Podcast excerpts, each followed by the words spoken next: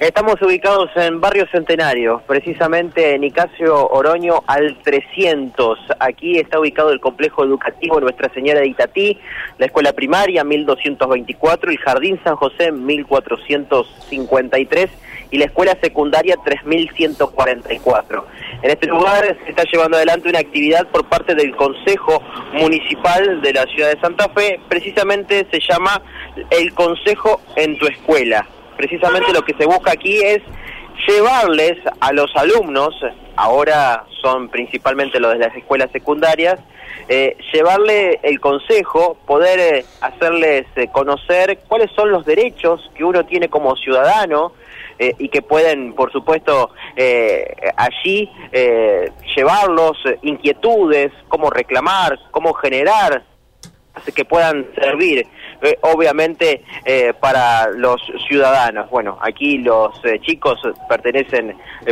todos a Barrio Centenario y bueno, en base a eso pueden tener múltiples inquietudes que a partir de esta charla pueden dar a, conocer y que también les pueda servir también al establecimiento, porque esa es la, la, intención. Vamos a escuchar la palabra del presidente del Consejo Municipal, Leandro González, junto al concejal Juan José Piedrabuena y la directora de la escuela primaria, Marcela Zambido.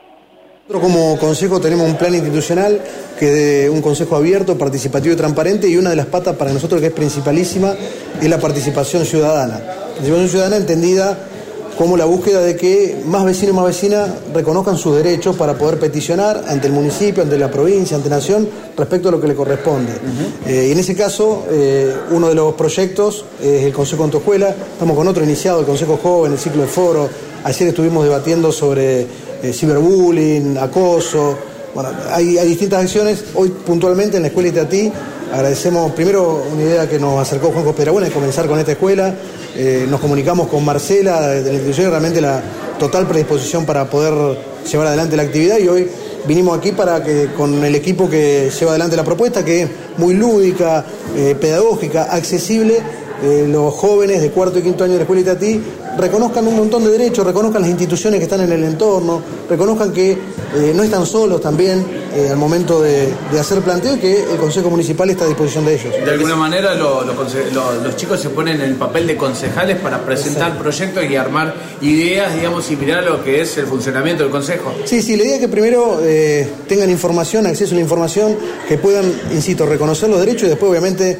si se da la posibilidad de que en trabajo colectivo se planteen algunas propuestas, iniciativas, obviamente que, que bienvenidos para poder trabajarlo después. En este caso calculo que lo tomará Juanjo, pero bienvenido porque creo que eh, la frescura que tienen los jóvenes muchas veces no están en otros lugares. Esa frescura creo que la creatividad y la, búsqueda permanente es lo que nos permite evolucionar. Juanjo, bueno, me imagino como representante del barrio, eh, entendiste que era una buena oportunidad empezar aquí.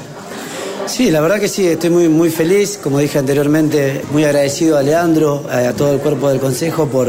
por apoyar y acompañar esta propuesta muy linda que para los chicos, para poder insertarlo, que, que justamente como decía Leandro, se trata justamente de que ellos puedan cumplir el rol que nosotros tenemos hoy por hoy de, concejal, que puedan debatir ideas, proyectos y bueno, este, que puedan dar su punto de vista y su opinión como tiene que ser, ¿no? Recién decías una linda, dabas una linda anécdota de aquí del barrio, en realidad también referenciando a tus hijos, que vos de chico te tocó trabajar, que no pudiste, en este caso, completar, este, y lo tuviste que completar después a, la escuela,